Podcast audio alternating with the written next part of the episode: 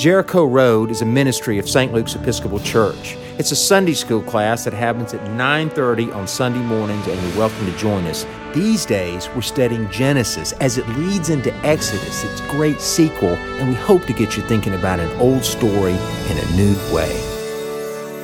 Once again, hey everybody, and welcome to Jericho Road, where we are studying the books of Genesis and Exodus, the story of us.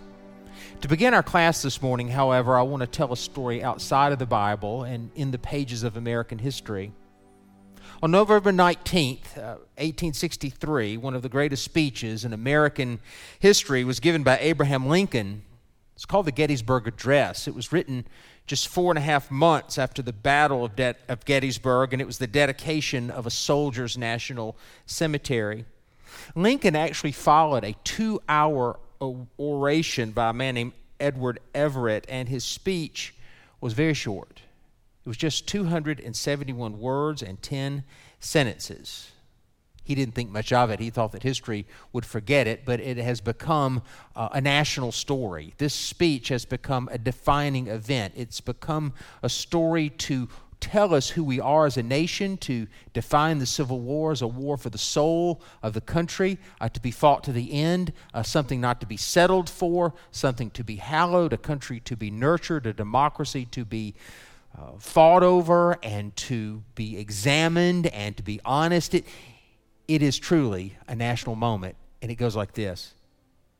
Fourscore and seven years ago, our fathers brought forth on this continent a new nation, conceived in liberty dedicated to the proposition that all men are created equal.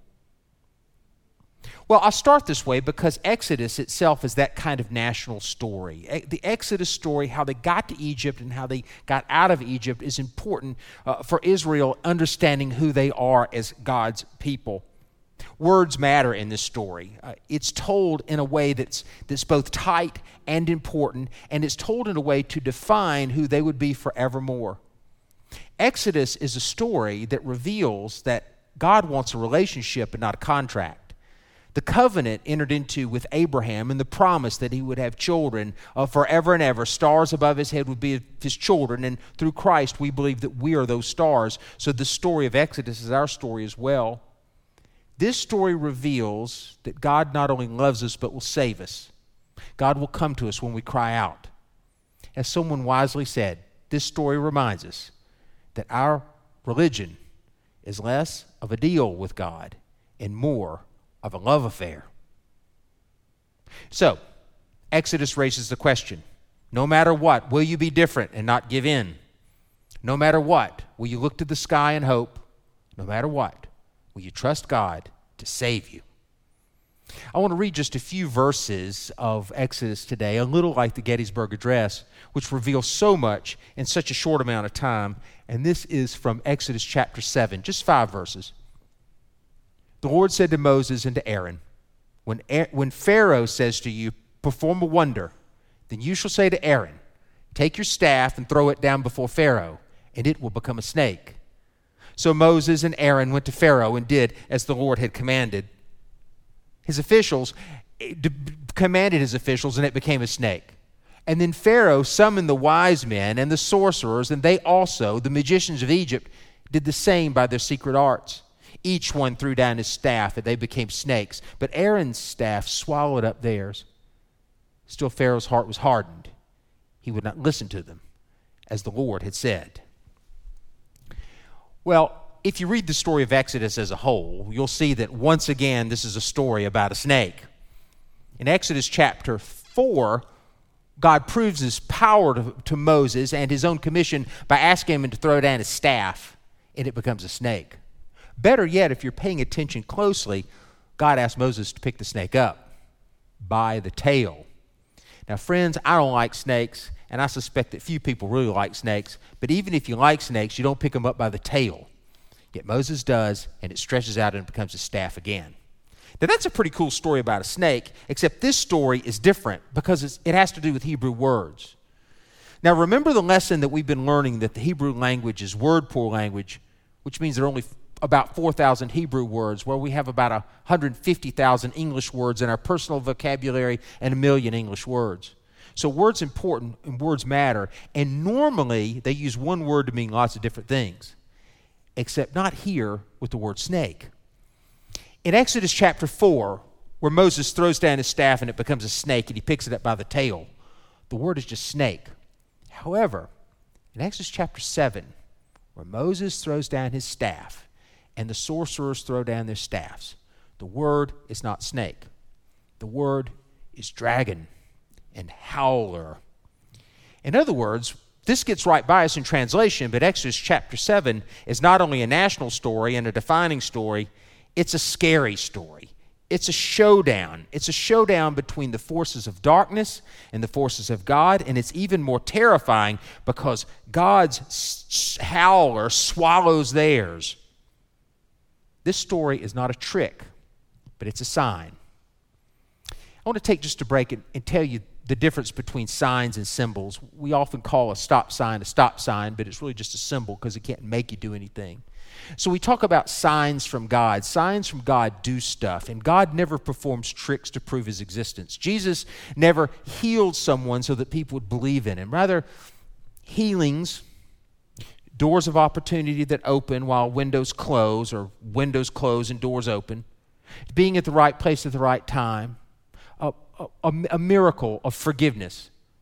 Those are all things that happen when God infuses our lives. Love, patience, wisdom, healing, life, those things happen. Those are signs of God's presence. Those happen in the sunlight of grace. Those don't happen so that we might believe. We believe because those things are happening to us every day. So that's the first thing I want to remind you is this little story of Exodus reveals a cosmic showdown between God who will stand between those things that will kill us, despair, low expectations, loss of hope. We need signs from God right now. So much has been taken from us in this quarantine, in this hot summer, in this trying time. And yet, if we only look, we will find coincidences that aren't coincidences. We will find sunrises. We will find life and we will find hope. We will find the presence of God in our reality. And these are signs that we will be okay. Well, that's the first lesson when we learn the difference between the two words, between snake and dragon. But there's another lesson as well. It is a scary story because God's dragon swallows the others. Swallow is a word of terror for the Hebrews. Jonah was swallowed by a great fish. Remember the story of Jonah? I've got a little side story I'll tell you about Jonah that might um, entice us into understanding the word swallow a few years ago with my men's, men's Bible study, we, we were trying to study uh, lesser known or lesser told tales of the Bible. And we got to the book of Jonah, and I tried something with the boys. I wanted to tell them uh, something that I learned in seminary that the book of Jonah, my professors believed, was intended to be a satire, to tell us the truth about God and about obedience, but it wasn't necessarily true. The reason for this is that my professors could never find a fish that could have even swallowed a man for three days. A whale, uh, like Pinocchio, for instance, a whale with that kind of mouth capacity would either chew you up or have baleen. It's too complicated, right? There's not a fish or a whale that can swallow a human for three days, and the boys weren't having it. Many of them are fishermen, and I suddenly got a torrent of emails and photographs of a specific fish that can swallow a man. Don't say it's not true, they said. A grouper could have swallowed Jonah for three days. And ever since, I've gone with it. Sure, let's go with the story a grouper swallowed a man Jonah for three days. Now, you know the story, right?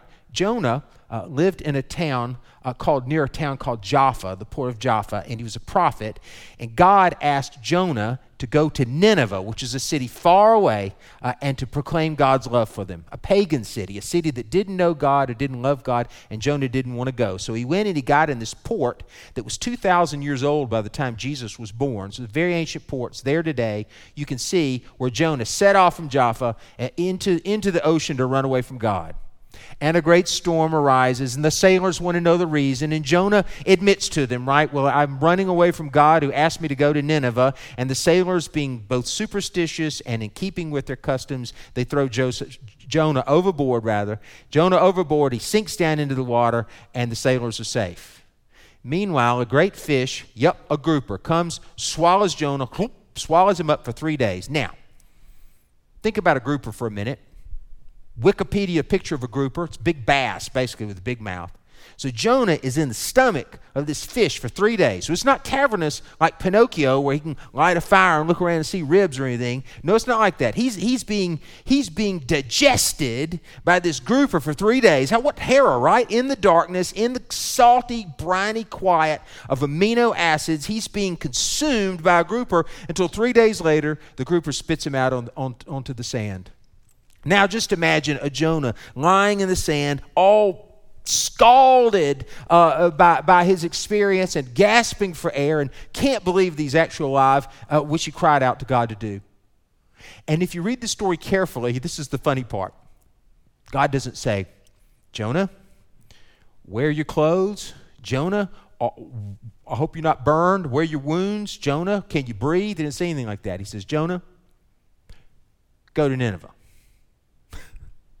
Which means that when God tells us to do something, God means for us to do it, even when it's terrifying. So that's my little funny little reminiscence about Jonah. Uh, just remember, uh, sometimes you, you can't tell whether you're being saved or you're being killed. But we do, we do expect for God to protect us while we obey.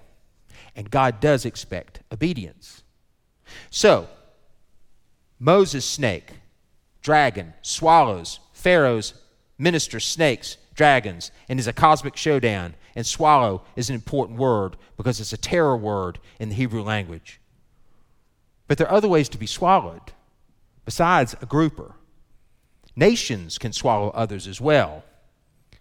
And this story, we believe, of Exodus was written down in an important time in Israel's history. We believe that Genesis and Exodus, like most of the Hebrew scriptures, what we call the Old Testament, was all collated and codified at a time that we call the exile. Now, I go over this again and again, but I cannot emphasize enough the most important backstory of the Bible that we don't talk about so much is the story of the exile. Some six centuries before Jesus' birth, the Babylonian king had the novel idea, he was the superpower at the time, to capture a uh, subject peoples and to take their best and their brightest far away to the super cities of Babylon. He took them far away and they lost everything. Now, I find it curious that of the two experiences of God's people, Egypt and the Egyptian slavery on the one, and exile on the other, the two experiences where they need for God to save them, the two times that they were swallowed up and they couldn't do anything on their own, we know a lot about one but not the other.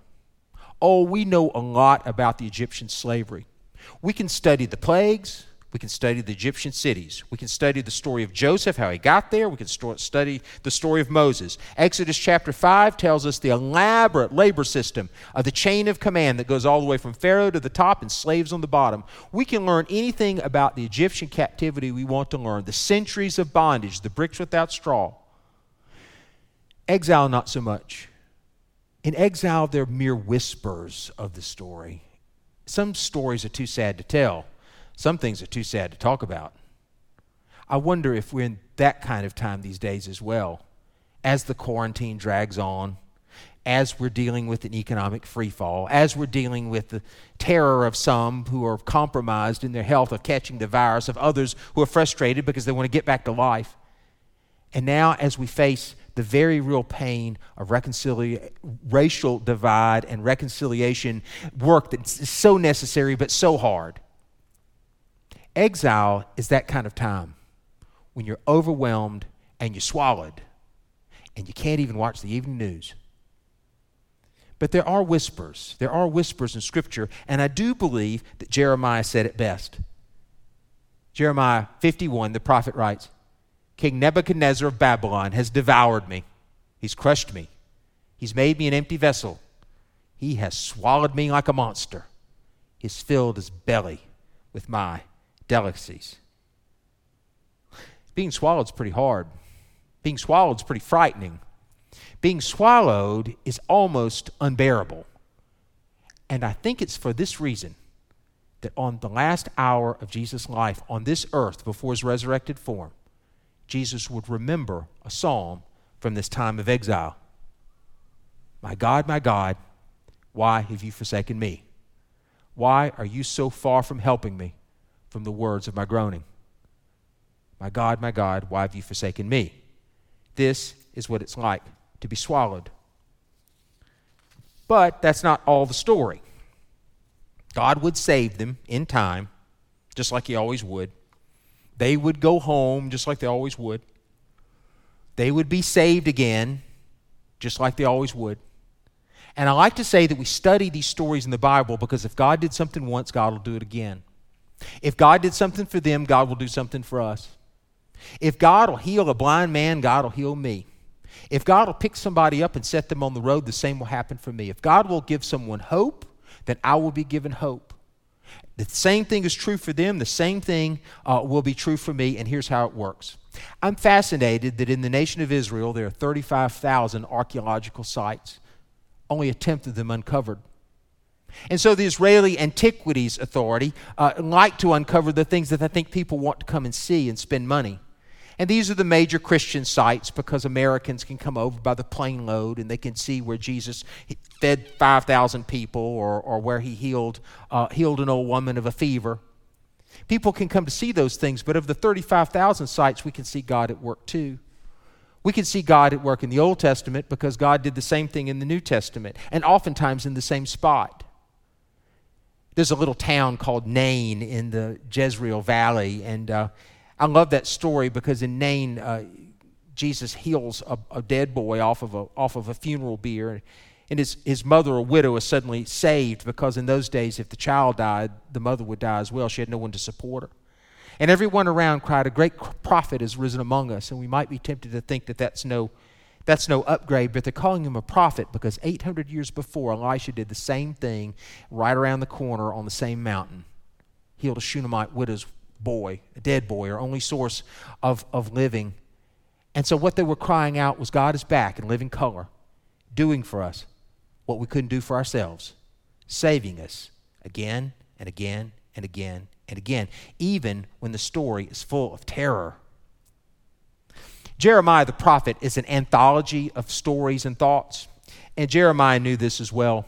He says this in Jeremiah, in, in the 16th chapter of his anthology. He says, this about God. What he, what he wants God's people to understand is that God's got your back, and God's going to take care of the things that seek to hurt you. So, as frightening as anything might be in our world, even today or tomorrow or, or far into the future or well into the past, look around. God is always protecting us. And this is what he says about evil. Now I'm sending for many fishermen, says the Lord. They shall catch them, catch evil and afterwards I will send for many hunters, and they shall hunt them, hunt them from every mountain and every hill, and out of the clefts of the rocks.